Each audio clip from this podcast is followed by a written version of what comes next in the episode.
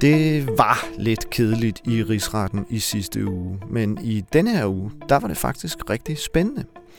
Turen var kommet til, at Inger Støjbergs forsvarshold skulle forelægge, som det hedder, hvad der ifølge dem bør indgå i sagen. På den måde fik vi optegnet i hvert fald konturerne af, hvordan de vil tilrettelægge Inger Støjbergs forsvar. Og det har vi selvfølgelig glædet os til at tale om her i denne her udgave af podcasten Støjbergs Instruks. Jeg hedder Anton Geist, og med mig i Informations lille podcaststudie her i Store Kongensgade, der har jeg den uforlignelige Ulrik Dalin. Hej hej.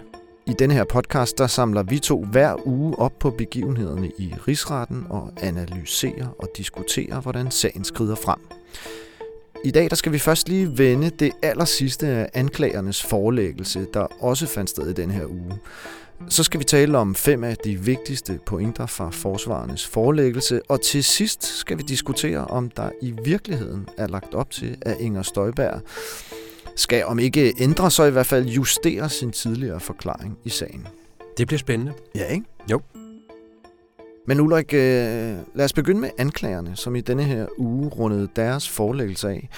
Øh, som vi vist også talte om i sidste uge her i podcasten, så har deres forelæggelse af bunkevis af dokumenter været en temmelig møjsommelig omgang. Men de afsluttede deres forelæggelse med nogle mere sådan klare og kontante anklager mod Inger Støjberg. Skal jeg lige gå ja, ind kan på du det? lige gøre det, Ulrik? Jo, jo, jo. Altså, Jon Lauritsen, han øh, opsummerede sin... Og det er den ene af anklagerne, Ja, det er den ene af anklagerne, ja. og den anden hedder Anna Birgitte Gammelgaard. Øh, men Jon Lauritsen, han opsummerede den over tre dage lange øh, øh, forelæggelse ved at sige, at overordnet set, så handler sagen ikke om barnebrude. Den handler om iværksættelse af en ulovlig instruks om herboende par, og manglende overholdelse af artikel 8 i den europæiske menneskerettighedskonvention, det er den, der handler om retten til familie, liv og en række forvaltningsretlige regler. Og det, som retten kommer til at skulle tage stilling til, det er, om der blev udstedt en instruks om at adskille de mindreårige. Og det mener anklagerne, altså at der, der blev, ud fra den dokumentgennemgang, hvor, altså, hvor de har læst alle de her Mhm. dokumenter op, der blev givet en instruks om en undtagelsesfri adskillelse. Ja, og Ulrik, øh, den blev givet af Inger Støjberg, Ja, ja, ja, ja, ja, ja, ja, ja. ifølge anklagerne. Ja, og Jon Lauritsen sagde, at rigsretten, altså de 26 dommere, de kan med sikkerhed lægge til grund, at Udlændingestyrelsen opfattede den meget omstridte pressemeddelelse og så den telefoniske opringning, som de fik fra departementet, som en instruks, som de så rettede sig efter og handlede efter. De begyndte at adskille de her par. Ikke? Mm. Øh, et sideløbende tema er, om instruksen blev iværksat af Inger Støjberg, om hun var bekendt med, hvad der var sket. Og efter anklagemyndighedens øh, opfattelse, så er det tilfældet. Og det vil sige, at hun altså ikke er hun, er, hun har en eller anden grad af skyld.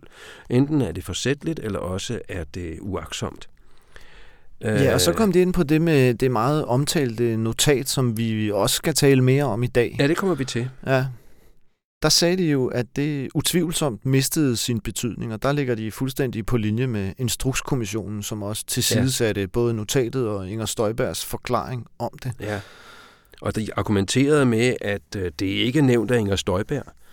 Altså på noget tidspunkt fra den 9. øh, februar 2016 mm. og helt frem til Instrukskommissionen begynder at Mm. afhøre hende. Det er ikke nævnt i nogle af de mange samråd, der har været i Folketinget. Det er ikke nævnt i nogle af de mange svar, Folketinget har fået. Og det er heller ikke nævnt i de flere udtalelser, som både øh, Mm. mm. Udlændingestyrelsen og departementet har givet til Folketingets ja. ombudsmand. Selvom denne jo netop efterlyste skriftligt materiale, der kunne øh, belyse ministeriets retlige overvejelser. Og departementet jo svarede, at det mest en dels havde foregået verbalt, altså mundtligt, og det derfor kun i mindre grad havde givet sig udtryk i skriftlighed. Jeg, jeg bliver altid, når vi taler om det her notat, Ulrik, og meget af det andet, så bliver jeg bange for, om folk kan følge med i, hvad vi egentlig taler om. Ikke? Altså, fordi Jo. det, vi foregriber i virkeligheden en masse her. Ikke? Der ja. Er en masse, der ligger forud for det her notat. Ja. Men lad os øh, komme tilbage til notatet, fordi det bliver øh, også afgørende, Ja, når vi skal hen, tale om, om Ja, forsvaren. ja, ja, ikke? Og så ja. kan vi prøve lige så at, at kridte banen lidt op i, øh, Ja. i den forbindelse. Ja. Skal man ikke lige som det sidste sige, Ulrik, om, øh, om anklagerne, at de jo øh, afsluttede med at sige, at det var en meget indgribende Ja. øh, instruks, altså øh, over for de berørte par Ja. og ikke mindst øh, deres børn. Ja. Og så er vi vel nogenlunde rundet Ja. Anklagerne af, Ja. øh, som altså er de her to advokater, der er udpeget af Folketinget. Og lad os så bevæge os videre mod øh, det, som vi skal bruge det meste af den her podcast på, nemlig forsvarernes forelæggelse. Er du ikke enig i, at det var en ret underholdende omgang? Ulrik? Jo, altså ja. man kan jo se, at sådan en, altså det er så advokat René Offersen, ja. øh, vi begge to har i tankerne her. Øh, han er en erfaren procesadvokat, ikke? og han har ikke så lidt af en skuespiller i sig. altså i modsætning til anklagemyndighedens lidt tørre og enstonige gennemgang af alle de her dokumenter, så er han sådan en, han står op og han slår ud med armene, og han henvender sig direkte til dommerpanelet og siger, at hvis rigsretten kun skal tage to ting med sig, så håber jeg, at denne her ting vil være den ene af dem. Altså han er en, en, en skuespillertype i langt højere grad end anklagerne, ikke? Og det han så gør også retorisk, det er, at han sådan kommer med sådan nogle, øh, øh, hvad kan man kalde det, udtalelser, ikke? Altså, der er nogle håndværksmæssige grundsætninger, ikke? Og hvis man har en kompliceret sag, så skal den spredes ud. Men, altså, hans erfaring tilsiger ham, at selv de mest komplicerede sager, de ender med at blive afgjort på ganske få bilag. Og derfor har han så udvalgt, eller sammen med sin medforsvarer, øh, Nikolaj Mallet, så har de udvalgt 10 centrale dokumenter, nøglebilagene. Ja, det han faktisk sagde om anklageren, det var jo, at hvis, de havde, hvis man har en dårlig sag, Ja. Så Ja. spreder man den ud på en hel masse dokumenter, for Ja. ligesom at sløre, at der i virkeligheden ikke er så meget at komme efter. Ikke? Ja, ja. Mens han altså er, Han skåret kan forklare sig med ganske få benet, ikke? dokumenter.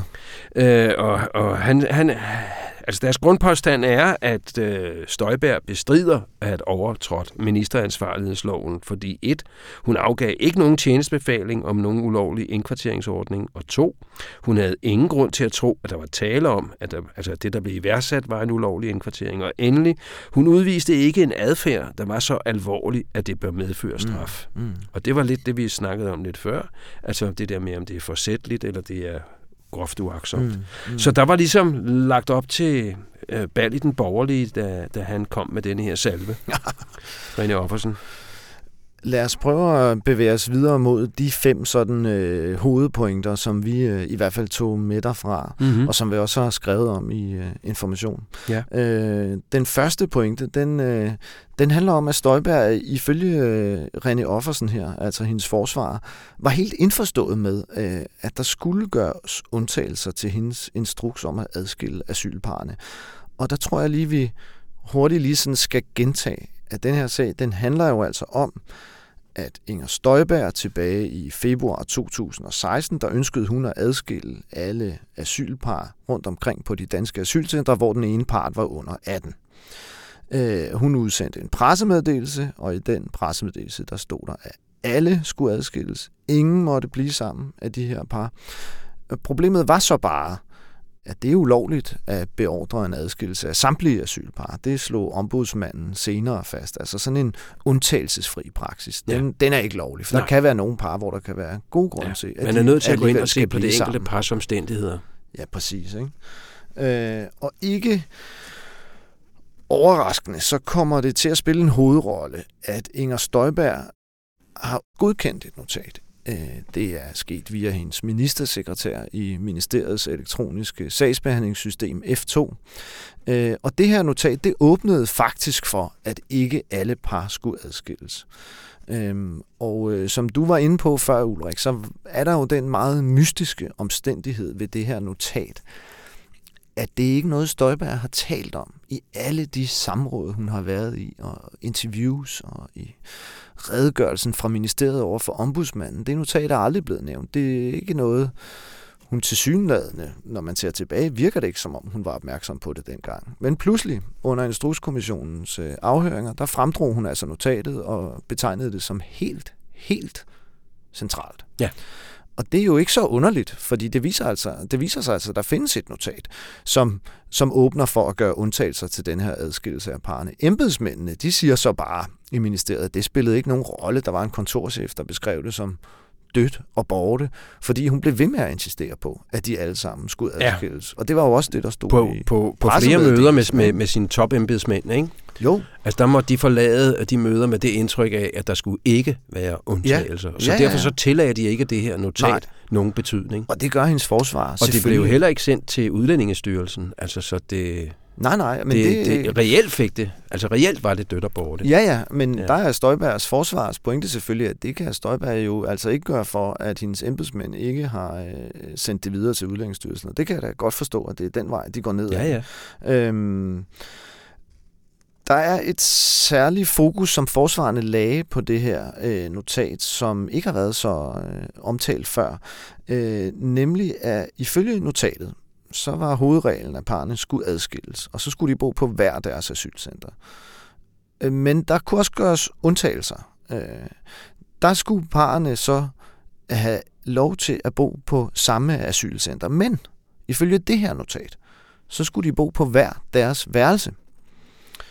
Det har så senere vist sig, at den ordning ville heller ikke være lovlig. Altså man kan, Nej, de vil også Det var øh, Justitsministeriet i- i- ikke i tvivl om. senere i sagen. Ikke? Men på det her tidspunkt, der troede embedsmænd, altså man Mm. kunne gøre det sådan. Mm. Mm. Altså, at i undtagelsestilfældene, der bliver man på samme center, men på forskellige værelser. Og det øh, lægger forsvarende til synlædende meget vægt på, og det er et lidt Mm. nyt aspekt i sagen, Mm. mm. synes jeg. Mm. Det er ikke noget, der er blevet lagt så meget Nej. vægt på. Og det smarte ved det, kan man sige, det er jo, at det kan være med til at forklare de mange gange, hvor Støjberg har sagt, at samtlige parne skulle adskilles. Ja. Fordi det, det skulle de jo også i den forstand, at de skulle bo på forskellige værelser, også i undtagelsestilfælde. Ja. Ja. Øh, og det er en meget, meget væsentlig pointe. Altså for det første, hendes godkendelse af det her notat, som embedsmændene hævder, øh, ikke spillede nogen rolle, og som Instrukskommissionen har tilsidesat osv., men som ikke desto mindre altså er godkendt og åbner for undtagelser. Og for det andet det her med, at også i undtagelsestilfældene, der skulle parerne f- bo på hver deres værelse, og ergo, så var det ikke nødvendigvis forkert, når Støjberg sagde, at alle skulle adskilles. Mm. Yes. Når så kommer presmeddelelsen. Ja, ikke? Altså, Støjberg godkender det her omstridte, kan vi vel godt sige, notat Mm-hmm. den øh, 9. februar, det er en tirsdag, og dagen efter, altså cirka 24 timer senere, så udsender ministeriet så en presmeddelelse, hvor i det, hvor i det fremgår, at øh, ministeren har sagt til Udlændingestyrelsen, at samtlige par skal adskilles, og fremtidig indkvartering skal ske på hver sit center. Den er selvfølgelig lidt længere, men altså kok til benet er det Mm. det, der står. Mm. Øh, om denne her pressemeddelelse, der sagde René Offersen, at øh, hvis, man, hvis man tog et par ganske få ord ud, nemlig at det skulle være på hver sit asylcenter, hvis der mm. i stedet for at have stået, at de bare skulle ikke bo sammen, Mm. så havde den siddet lige i skabet. Så havde den været rigtig. Mm. Og det er jo selvfølgelig lidt af et oratorisk knep, at hvis man tager et eller andet frem og siger, ja, bortset fra det her, som egentlig modsiger det hele, så er det faktisk så den lige midt i skiven. Ja, fordi det er jo altså lige den passus, hvor man faktisk beskriver, hvordan skal ordningen så se ud. Ja, Der er det selvfølgelig klart, at hvis der havde stået noget andet der, ja. så, Ja. så havde det måske nok været Altså, dårligt. er Der stod bare ikke noget Det er jo andet. en besked, der sendes til jurister, og de læser og forstår det, der står. Ikke? Ja, og det er så det næste, Ulrik, fordi det er jo ikke en, traditionelt er det jo ikke en besked, der sendes til jurister. Det er jo faktisk en pressemeddelelse. Ja, ja. Men der er den særlige omstændighed ved den Ja. her pressemeddelelse. Den bliver til synlædende, vil nogen i hvert fald mene, til en instruks. Ja, For den bliver sendt til Udlændingsstyrelsen. ja, Og Udlændingsstyrelsen siger selv, at de bliver ringet op af en Ja. afdelingschef i Ja. ministeriet, som siger, at de skal administrere i overensstemmelse med den. Og på Ja. den måde bliver den ifølge Instrukskommissionen, ja, og også ifølge ombudsmanden, ja. til en instruks. Ja. Og ministeriet har faktisk også tidligere selv omtalt det som en, instruks. Det har Inger Støjberg også selv gjort ja. ja. tidligt i det her forløb. Men det har hun altså forladt. Og de har også bekræftet i et folketingssvar, at ja, at øh, Udlændingsstyrelsen blev ringet op og blev bedt om at administrere mm. i henhold til presmeddelelsen. Mm. Mm. Ikke? Men, men, men det kan man sige, det er en, det er en forklaring, som, øh, som de har forladt igen. Ja. Altså nu, nu øh, er, er forklaringen, og det var nemlig også noget, øh, Som Offersen kom ind på. Ja. altså at en pressemeddelelse, det er et stykke skarpt skåret politisk kommunikation. Ja. Det er meget på linje med, hvad Inger Støjberg også har forklaret i Det er Instrukskommissionen. det nemlig. Og der, øh, der gør man altså ikke re- rede for alle eventualiteter, og man, man, man fremviser jo ikke de sure rønnebær, som Nej. man sagde, som journalisterne Nej. straks vil begynde at jagte. Altså man skriver, Hovedreglen. ja, man skriver hovedreglen, og man nævner ikke lige, at der så også er nogle par, som alligevel godt kan få lov at blive sammen. Og det er jo interessant nok, fordi der har været en vis diskussion af, hvorvidt at uh, sandhedsforpligtelsen, som ministre jo er underlagt, mm. Mm. gælder den ikke også pressemeddelelser? Mm. Mm. Og det gør den. Det gør den, ja. Og så det næste spørgsmål, man skal tage stilling til, det er så, er den udtømmende, og er den retvisende? Mm. Man skal så lige tilføje til det, Ulrik, at det er jo til gengæld ikke et fokusområde for rigsretten. Altså, sandhedsværdien af pressemeddelelsen er ikke noget, Nej, nej. rigsretten Nej, nej, nej, nej, nej, tage nej. De skal, jo, stilling altså, de skal jo vurdere, om de tror på, at Ja. ja. Udlændingsstyrelsen opfattede det som en vær så god at gå i gang øh, ordre, ikke? Ja, og om det var ment sådan ja. Fra ministeriets ja, Ja, og ultimativt øh, Inger Støjbergs side. Ikke? Øh, ombudsmanden konkluderede jo allerede i 2016, at denne her instruks, den var ulo- eller den her pressemeddelelse måtte man opfatte som en instruks, fordi den blev sendt til styrelsen, og den instruks, den var ulovlig, fordi den var undtagelsesfrit. Ja. Efter sit indhold var den ja. ulovlig. Ja. Ja. Øh, skal vi ikke bevæge os videre, Jo, Ulrik, det skal vi. øh, til, øh, til næste punkt? Altså Jo. punkt to var altså pressemeddelelsen, som øh, ifølge forsvarerne var ikke helt korrekt, ja. men næsten korrekt. Ja. Hvis bare ikke lige der havde stået Ja. det med, de skulle bruge på, hvad der Skønhedsfejl. så havde den altså været Ja. god nok. Ikke? Ja. Godt. Vi bevæger os videre til punkt Jamen næste tre. punkt var, at øh, René Offersen gang på gang øh, kom med sådan nogle små verbale stikpiller til Det Altså for eksempel sagde han på et tidspunkt, at øh, de så jo ulovligheder lige meget, hvor de kiggede. Og, Han sagde også, Ulrik, at det var lettere at pille glansen af instrukskommissionen, end deres grælle en appelsin. ja, deres konklusioner. Ja, ja. ja. Men det er også sådan noget, altså, hvor han står og slår ud med armene. Og, Ja, med sin bariton der ja, i, ja, ja. i Agtved Pagthus, ja. hvor øh, retslokalet er. Og det var faktisk også sådan, at de, han havde uddelt, og det synes jeg var meget venligt øh, over for, for pressen også, han havde uddelt sådan et notat om, hvad han ville komme ind på her under sin forelæggelse. Altså, Ja, forskellige punkter. eller altså dele af pressen, Ulrik. Ikke? ja, Jeg fik jo notatet udleveret af Inger Støjbergs øh, medhjælper Emil et eller andet, men du fik det ikke, lagde du mærke til det? Ja, det du var lidt misundelig, ikke? Du Ja. prøvede også at stjæle det på et tidspunkt fra mig, Det faktisk. gjorde jeg. Ja, Ja, jeg det prøvede også du at stjæle det fra en anden kollega, men så tænker jeg, nej, den stakkels mand, han sidder der helt alene. Ja, nej. Han er Det ikke slap du sådan ikke en... afsted med, jeg har det liggende lige her. Ja, ja, jeg ved det godt. Jeg ja du kigger på kaster det. lange øjne ja, efter det. Ja, Men nå. i hvert fald i det der, øh, i den øh, gennemgang der, der var der, var der et, et, et særligt afsnit, der var videt til, at, øh, at han ville komme ind på mangler og fejl i Instrukskommissionens øh, beretning. Mm. Er det ikke det, der står? Jo. Nu må jeg jo ikke se det åbenbart. Nå, i det her, jo, men det kan jeg da godt lige kigge i mit Ja. notat her. Øh, lad mig se her. Ja. Øh, Du skal så nok... Øh, jo, nå jo, det er her, ja, det er ja, rigtigt. det er rigtigt. Ja, Det er rigtigt. det altså. Instrukskommissionens vurdering af Inger Støjberg. Øh, gennemgang, gennemgang af udvalgte fejl og mangler i Instrukskommissionens vurdering af ministeren. Yes. Ja. Men det blev for meget for Ja. retsformanden, øh, højesteretspræsident Thomas Rørdam, som på et tidspunkt brød ind og så sagde, at det var en lidt farlig dør, Ja. der var åbnet her. Og med det mente han, at øh, Instrukskommissionens bevisvurderinger er ikke noget, som øh, angår rigsretten. Mm. Altså, Instrukskommissionens jo ifølge mange vurdering ret grundige øh, s- sagsgennemgang og fremstilling, skal bruges på det, som faktuelle oplysninger. Mm. Og i den udstrækning, der for eksempel kunne være vidner, eller Inger Støjberg selv, som afgav en anden forklaring, end de gjorde over for Instrukskommissionen, så kan man tage det op. Mm. Men selve hændelsesforløbet og så videre, at det opfattede han som, at det ligger fast, og det skal man ikke fra forsvar eller fra anklagers side øh, øh, anfægte, og slet ikke bevisvurderinger, fordi rigsretten ligegyldige. Så der blev han jo alligevel ja. Ja. sat lidt på pas, Ja. ja. den stakkels René Offersen. Ja. Så han måtte øh, faktisk lade det punkt i sin forelæggelse, som jeg altså kan læse her i mit notat, ja. Ja. det måtte han lade udgå. Ja. Øh, godt. Øh, men han langede altså hårdt ud efter Ja, ja, det. Det Ja, kan ja, man ja. altså roligt sige. Ja, men og det, det er også klart. Det, det kommer han jo nok til at dæmpe lidt ja, ja. ja. i de fremtidige retsmøder, ikke? Ja. Ja. fordi når, når, når retsformanden ligesom har løftet en pegefinger, så, så tjener det ikke hans klients sag, hvis han fortsætter. Nej. Vi bevæger os videre til, ja. Øh, til det fjerde af de her fem øh, vigtige øh, punkter fra forsvarernes øh, forelæggelse, som vi ligesom har uddraget. Øh, og det er det her med, at adskillelsen af asylparerne, den havde bred politisk opbakning dengang ja. i 2016. Ikke? Foråret, øh, ja. Altså, øh, det var jo sådan, at Socialdemokratiet, den daværende øh, ordfører på området, Dan Jørgensen, som nu er klimaminister, han pressede meget på for, at Inger Støjberg gik så hårdt som muligt til de her barnebrude, som man kaldte dem. Det var Berlinske, der første gang kaldte dem det, og TV2 begyndte at kalde dem det, og Inger Støjberg kaldte det dem så også, og har jo gjort det øh, lige siden. Øh, og øh, ved samrådet, der blev hun presset af Dan Jørgensen og flere andre politikere, og det var altså noget, René Offersen også fremhævede, altså den her brede konsensus om, at parerne de skulle adskilles. Og han, øh, han henviste også som et eksempel til en klumme i politikken, som mm. vores øh, forhåndværende chefredaktør Christian Jensen, nu chefredaktør på politikken, øh, skrev, øh, hvor han skrev om det grimmeste og det grummeste, som Inger Støjberg havde gjort, som jo altså var at adskille de her par ad.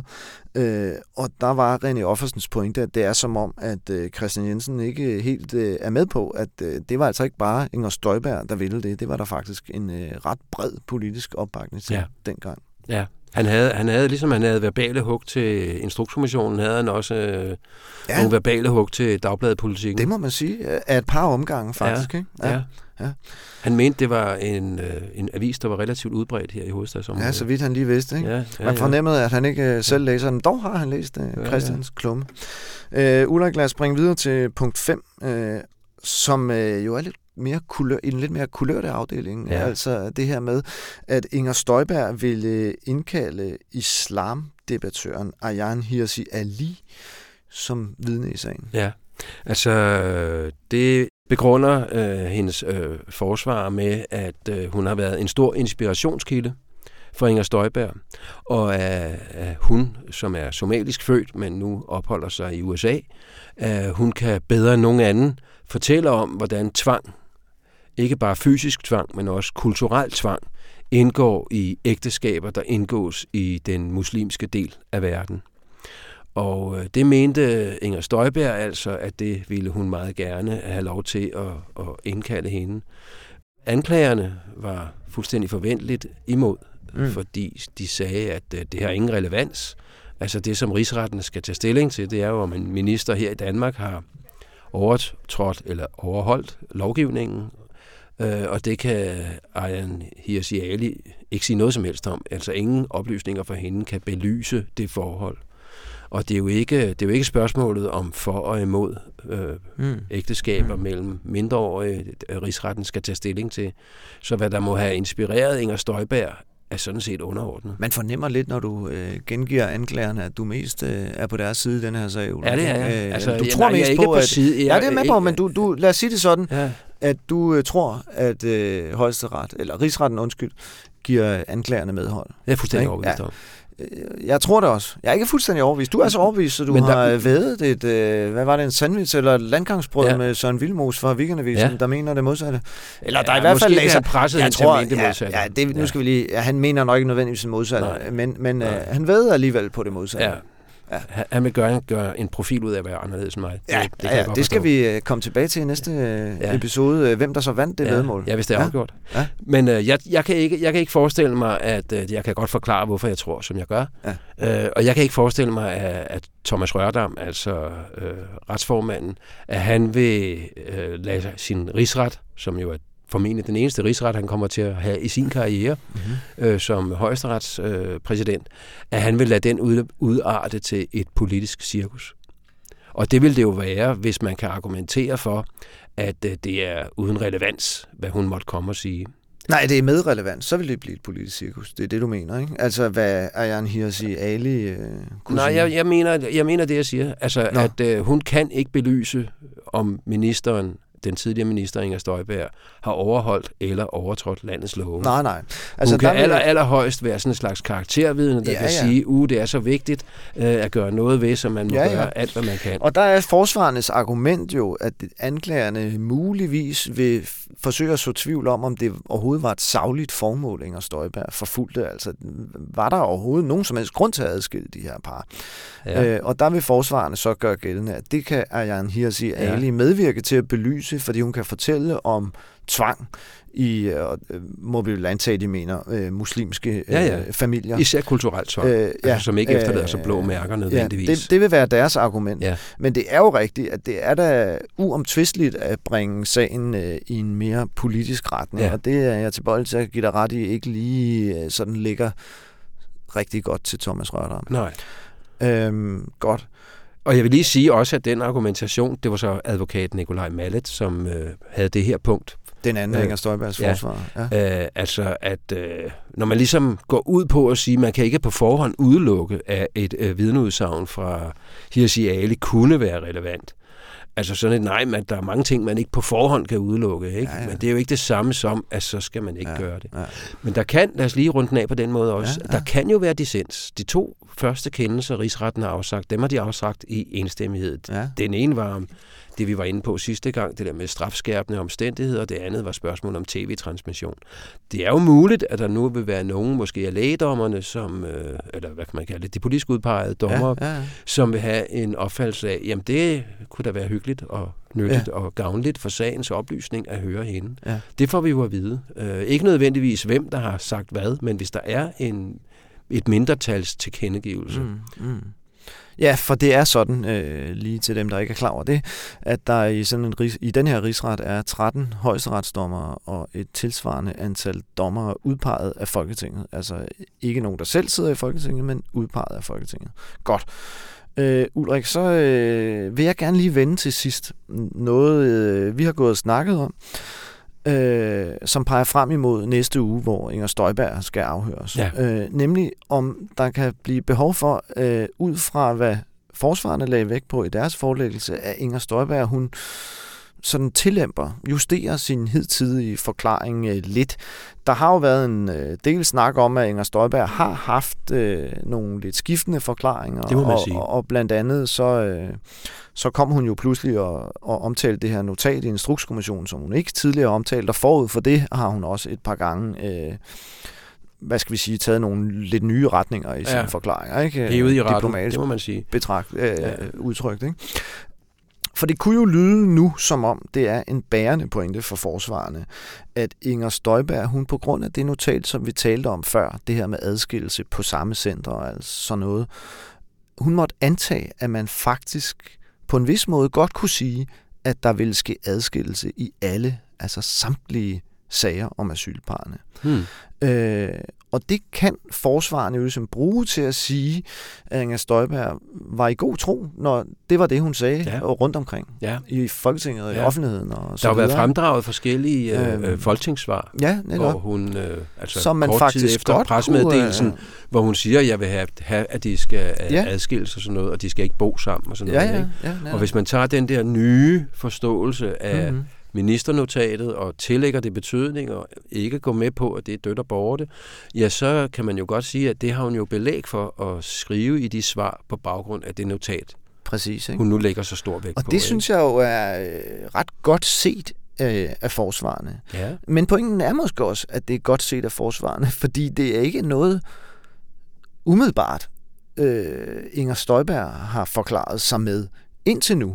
nej. Altså, øh, vi er lige i gang med os to lige at læse, pløje os igennem øh, hendes øh, vidneudsagn i Instrukskommissionen, ja. som er, er ret øh, udførligt, for der blev hun over, afhørt over flere dage. ja, tre dage. Øh, men jeg er nu ret overbevist om, at, øh, at vi ikke vil kunne finde indikationer på det. Altså, der, der forklarede hun Nu er jeg så kommet lidt med- længere end, end dig i det. Ja, du er lidt Hvis foran du skulle sidde der. og blære dig dit notat øh, før. For, Nå, så har du til gengæld læst lidt ekstra Ja, ja, langt ja, den der, men er du ja, ja. faldet over noget, der kunne pege Nej, den ikke retning? endnu, men jeg er ikke helt færdig. Jeg sagde. Mangler, jeg mangler, jeg, Ja. jeg er halvvejs i, Okay. den afsluttende Ja, afhøring. fordi der har hun mere forklaret sig med, at når hun omtalte det her, så talte hun om en hovedregel, altså adskillelse. Mm.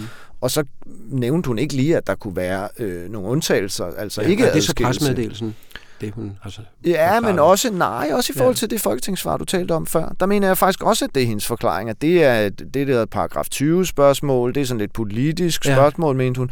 Og der, Ja. der omtaler hun også mere, der, er det, der taler man om en hovedregel, ikke? Ja, ja, ja, det bliver Øh, tit altså, stillet det- for at det- det drille, har meget siger hun, været- og derfor så ja øh, øh, siger man ikke øh, nødvendigvis det hele i sådan et svar. Det har der, meget ikke? været hendes øh, linje, ikke? at hun, hun talte om en hovedregel, og hun talte ikke så meget om undtagelserne, og det var vel fair nok. Ja, ja. Øh, men her er pointen vel snarere, at øh, jamen, det var fordi, hun talte om adskillelse, og det var fordi, at hun havde fået det indtryk, at alle kunne adskilles på den ene eller anden måde, enten på hver sit center, eller som minimum på hver sit værelse. Det er i hvert fald helt sikkert, at hun ikke bruger den form for argumentation, når Nej. hun skal forklare de der forskellige øh, svar, hun er kommet med, at jamen, det kunne jo finde støtte til i notatet. Det gør, har hun ikke gjort over for Instrukskommissionen. Nej, det har hun nemlig. Det Nej, mener det jeg altså ikke. heller ikke, hun har. Nej. Øh, med det forbehold, at du, øh, jeg kun er halvvejs, og du er lidt længere, men vi altså endnu ikke har genlæst hele hendes forklaring. Ja. det har vi gjort før, Ja, og vi har også overvejet den. Hvis vi så går videre til pressemeddelelsen, Ja. hvor de jo også, øh, hendes forsvar, havde en, en anden, eller en lidt ny vinkel på det, nemlig Jo. at bortset fra lige en enkelt formulering, så sad den skulle lige skabet, ikke? Mm. Øh, altså det er heller ikke en måde, hun har forklaret på. Altså til Instrukskommissionen, øh, der forklarer hun, at øh, det samme som hun egentlig ja. også havde sagt tidligere i Folketinget, at det er, øh, det er først og fremmest politisk kommunikation. Ja. Altså, og der ville hun ikke, øh, øh, altså der ville hun kun øh, kommunikere hovedreglen, Ja. øh, fordi hvis øh, hun øh, kom ind på alle mulige undtagelser, så, Ja. som hendes embedsværk jo altså ønskede, at hun skulle, ja. hun streg jo en sætning, eller strøg jo en sætning, øh, hvor man havde omtalt, at der kunne være individuelle undtagelser. Øh, at det var fordi, at så ville man kaste sig over det, og så ville det være debatten om undtagelsen, og ikke om Mm. hovedreglen. ikke? Men der kan man så også sige, lige i forhold til pressemeddelelsen, som vi var inde på før, der dur den her forklaring jo altså simpelthen heller ikke. Fordi den er ikke i overensstemmelse med notatet, for der står jo indkvartering på forskellige centre. Ja. Der må de ikke bo på samme center, sådan som ministernotatet øh, lagde op til. Nå, men det skal blive spændende. Ja, Øh, Inger Støjberg, hun skal som sagt afhøres øh, over flere dage Ja. i øh, næste uge. Øh, og det bliver jo lidt af det i hvert fald forløb i klimaks i øh, rigsretten. Øh, og vi kan da godt love, at øh, det kommer vi til at tale en hel masse om i øh, podcasten i næste uge. Ja. Så skal vi ikke øh, gå ud her, Ulrik? det skal vi da. Godt. Du lyttede Jeg til det podcasten. med, ikke? Ej, det gør du kraftedeme ikke. Nu skal du lade mig sige den her outro, Ulrik, og så, øh, så beholder jeg notatet her i min mappe. Du lyttede til podcasten Støjbergs Instruks, hvor Ulrik Dalin og jeg selv, Anton Geist, hver uge samler op på ugens begivenheder i rigsretssagen mod Inger Støjberg og analyserer og diskuterer udviklingen. Du kan finde os i din foretrukne podcastafspiller, og vi håber, du vil lytte med i næste uge. Podcasten er klippet sammen af Anne Pilegaard. Rasmus Bo Sørensen er redaktør. Tak for nu.